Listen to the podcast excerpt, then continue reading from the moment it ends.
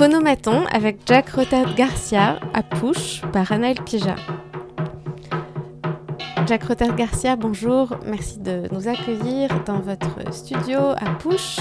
Push, cette tour de 16 étages à Clichy, au bord du périphérique, où 180 ateliers d'artistes ont été installés jusqu'à la fin de cette année. Euh, autour de nous, votre euh, atelier, en fait, c'est un studio de radio, le studio de Radio Push que vous avez installé au, début de l'année. C'est le projet que vous avez proposé pour cette résidence, un projet de radio dans lequel vous invitez des artistes, des musiciens, des performeurs à intervenir. Et où beaucoup de musique passe aussi. Je voudrais retourner euh, un petit peu en arrière et d'abord vous demander où vous êtes né et où vous avez grandi. Euh, déjà, merci beaucoup, Anaël Pija, pour être là avec moi.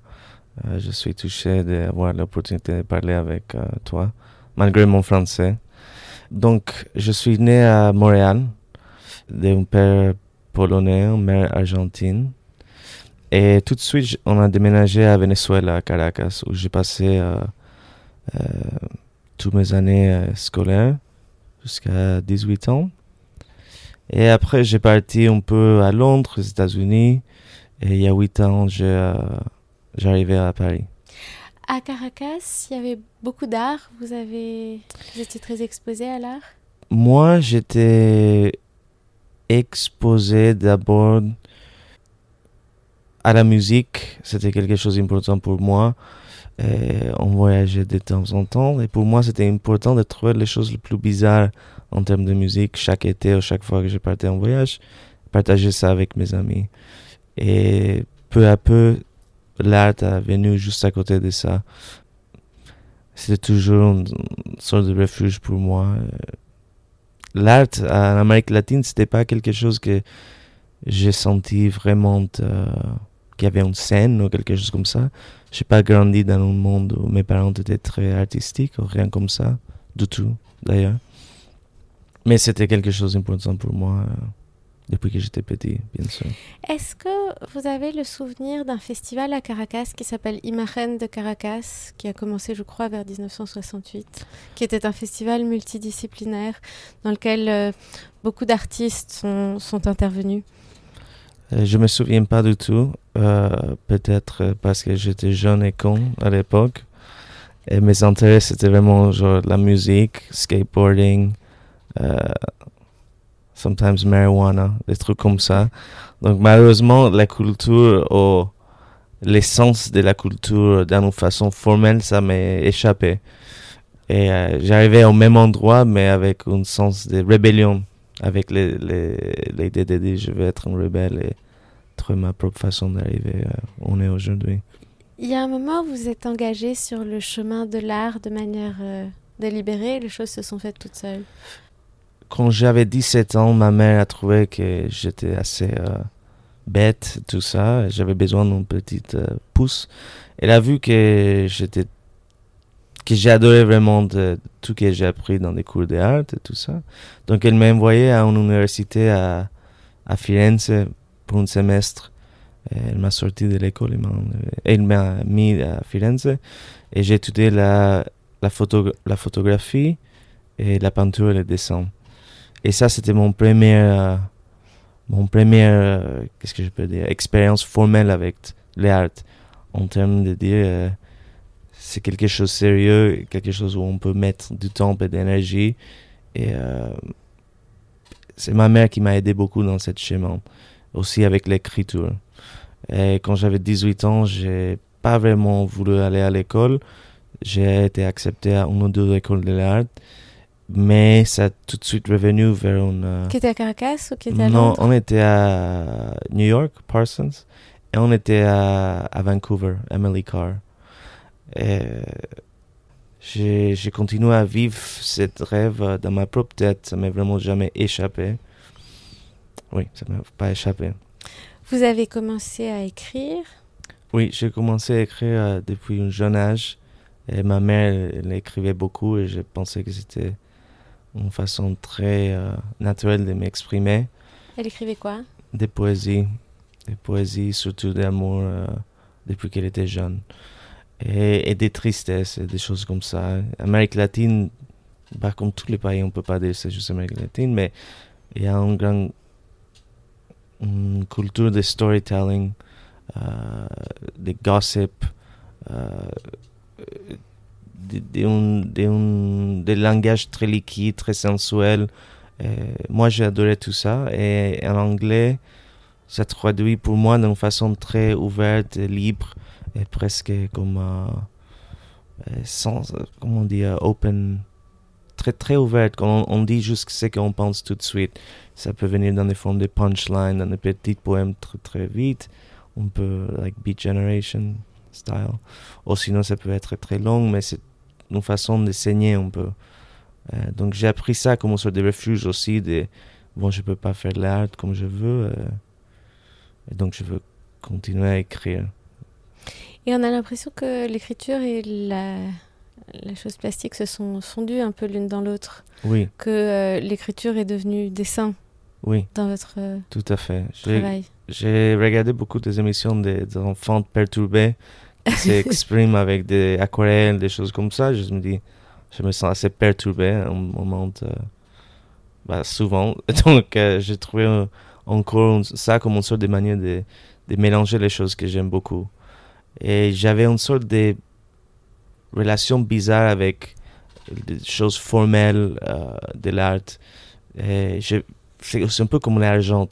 Je, uh, I'm envious. Euh, comment on dit Jalousie. Je suis jaloux. Je suis jaloux des gens qui ont de l'argent. J'en veux aussi, bien sûr, cette vie. Et aussi, je rejette complètement. Peut-être parce que je suis jaloux, je sais pas. C'est un paradoxe. Et avec l'éducation de l'art, je me sens pareil. Ça veut dire que je suis jaloux, que j'aimerais tellement avoir eu cette sorte de base de référence, des de grands mouvements, de, de, tout, que je peux d'ailleurs apprendre maintenant, mais je suis trop euh, lazy. Et, euh, et en même temps, je rejette tout. Et j'adore. Je, je, veux euh, embrasser mon côté ignorant pour arriver quelque part avec quelque chose qui est simple comme une parole ou comme une punchline que je peux ajouter sur une peinture. Ou même les peintures eux-mêmes qui, qui deviennent un peu bêtes et con et sans direction. Quand vous êtes arrivé à New York, c'était le milieu des années 2000 C'était 2000. Bah, j'ai commencé à aller beaucoup à 2004. 2009, j'ai, j'ai déménagé là-bas. Comment vous avez trouvé cette scène qui vous a, à qui vous vous êtes intéressé En 2004, j'ai, euh, je suis allé euh, avec, euh, on dit cousine en Amérique latine, mais c'est vraiment une amie de, très très proche, qui travaillait pour Vogue à l'époque. Et, et elle, m'a, invité à un show chez Tony Shafrazi Gallery. Et Tony Shafrazi, bien sûr, c'est le mec qui était au milieu de toute cette you know, great scène de New Yorkais. Et il était célèbre, je pense, parce qu'il a spray painté euh, Guernica. Donc c'était un peu son. Il a, son il a montré Basquiat, il a montré euh, Keith Haring. Tout à fait. Donc le mec vraiment établi. Et c'est pas, c'était pas une galerie branchée, mais c'était une institution un peu. on arrivait voir un show qui s'appelait Who's Afraid of Jasper Johns? Et c'était. Tous les shows étaient une sorte de collage, mais fait en papier peint des autres shows, d'une façon photoréalistique. Donc même il y avait des, des, des um, like security guards et posés dans les papiers peints. On, dirait que c'était vrai. Et j'étais vraiment en choc de ça, de juste voir euh, tout ce monde tout de suite comme ça. Et ma, ma copine Patricia m'a dit C'est dingue, your face changed, you look stoned, ou je sais pas quoi. Et je savais à ce moment qu'il fallait faire un truc. Donc, fast forward quelques années, j'ai travaillé dans une boîte qui s'appelait Tom Brown. J'ai travaillé beaucoup dans la mode. En faisant quoi dans la mode? Commercial. La façon, les, parties les moins sexy. Mais juste pour être proche d'un truc créatif. Et donc, leur bureau, c'était sur 11e Avenue, et entre 26 et 27, au milieu de Chelsea. Et tous les jeudis, je faisais le tour entre 11 et 10. J'ai descendu de 27 jusqu'à 19 en faisant tous les shows. Et j'ai adoré cet esprit complètement ouvert. Je suis personne, je suis anonyme et je rentre dans tous les shows. Il y a peu importe quel artiste à côté de moi ou célébrité. On a... Et d'une façon bizarre, j'ai adoré être une sorte de voyeur, de Tout ça est aussi être personne dans les yeux de ces gens. Et là, vous avez commencé à faire des choses. Et là, j'ai commencé à faire plutôt l'écriture, beaucoup d'écriture, et beaucoup des aquarelles, des uh, like doodling, dessin, on peut dire ça de façon générale. Écriture poétique. Oui. Et j'ai aussi, c'est un moment où je pense que j'ai j'ai abandonné un côté infantile. Je me suis plongé dans un, truc un peu autodestructif, un peu uh, plus, euh, plus sale, plus, plus dangereux.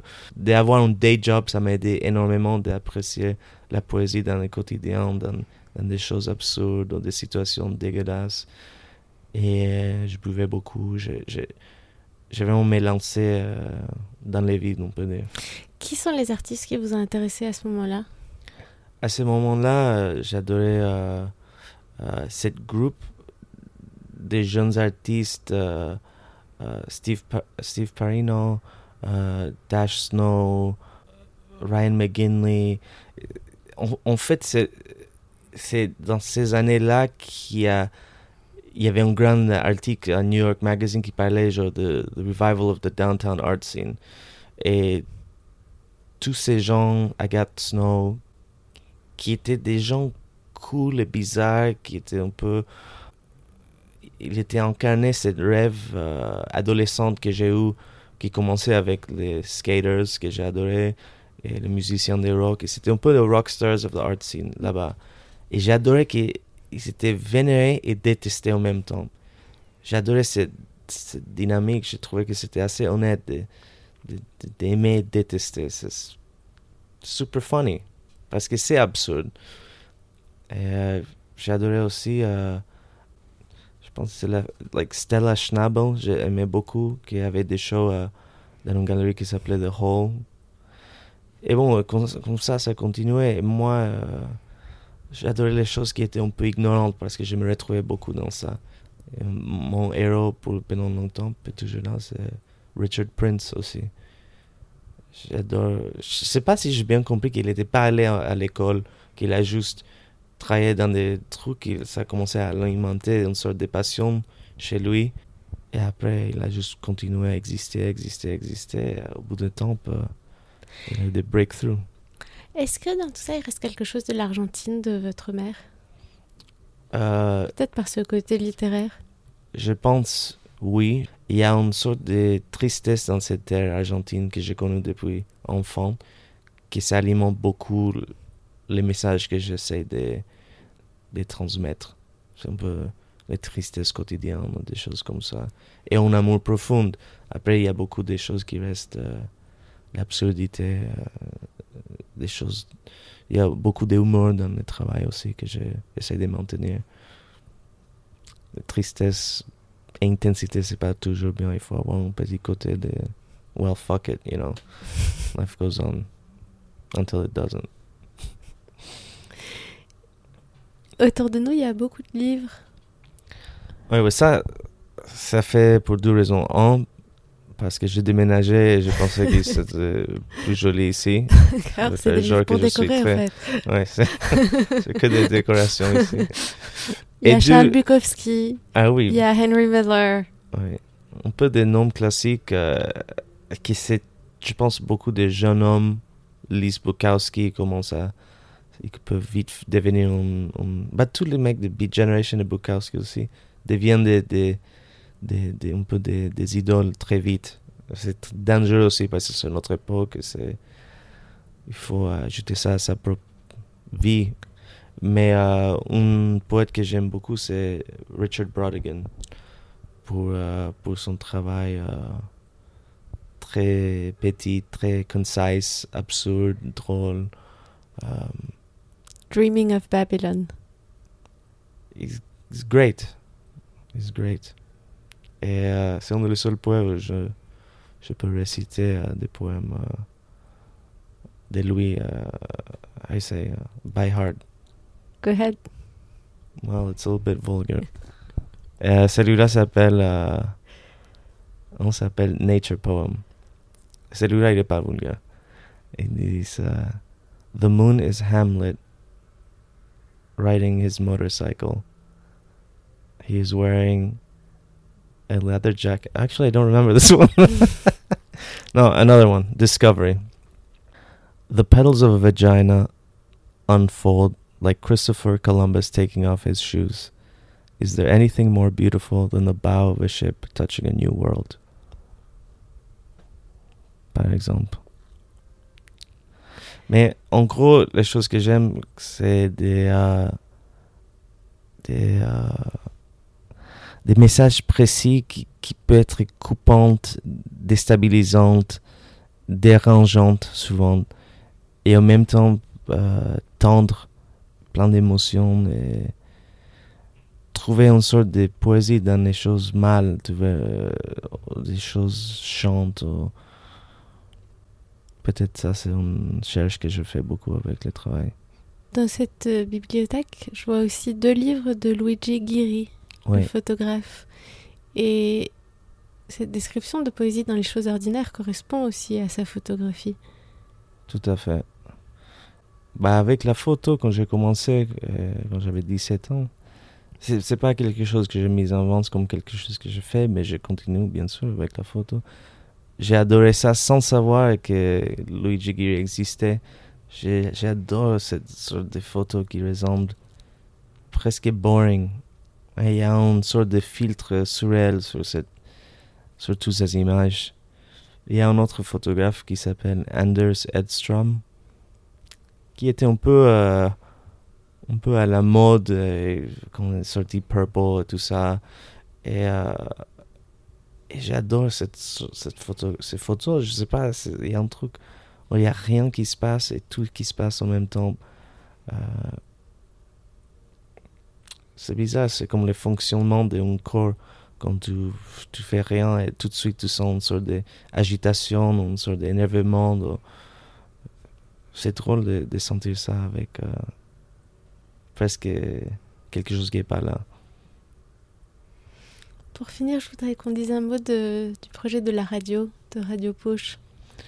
Bah, je suis très fier de Radio Push. euh, C'est un projet euh, que je présenter à groupe euh, Push Manifesto quand, euh, quand ces ateliers sont ouverts. Euh, J'ai trouvé qu'il fallait qu'on ait une sorte d'avenue où on peut être libre pour parler. Bien sûr, j'adore les paroles. Je pense que beaucoup des artistes euh, on pousse un peu, on apprend tellement quand on discute avec eux sur le quotidien, sur des choses spécifiques, sur le travail, sur leur goût de musique, sur tout et n'importe quoi. Et euh, je voulais vraiment présenter une sorte de, de archives, mais presque une sorte de corps autonome de, de, v- de v- vive voix, de, de, à quoi les gens pensent, de comment ils réagissent à des choses, euh, leur sens d'humour, ou leur manque de sens d'humour, ou ils se prennent sérieux, ils ne se prennent pas sérieux, ou des drames, ou vraiment une petite sorte de gossip column qui mélange aussi un peu d'art history. Euh, je trouve ça important. Et euh, quand je fais des textes parfois pour des artistes, quand je vraiment rentre à parler avec eux, je trouve ça exceptionnellement intéressant. Donc, je suis très ravi et on va continuer à faire ça euh, de plus en plus avec plus de shows et j'essaie pour mettre tout le monde à l'aise pour qu'ils prennent des risques. A des gens très nerveux quand ils parlent parfois. Mais bon. Un grand merci, Jack. Merci Rotter beaucoup. Garcia. Merci. À très bientôt. À très bientôt. C'était Phonomaton avec Jack Ruther Garcia à Push par Anaël Pija.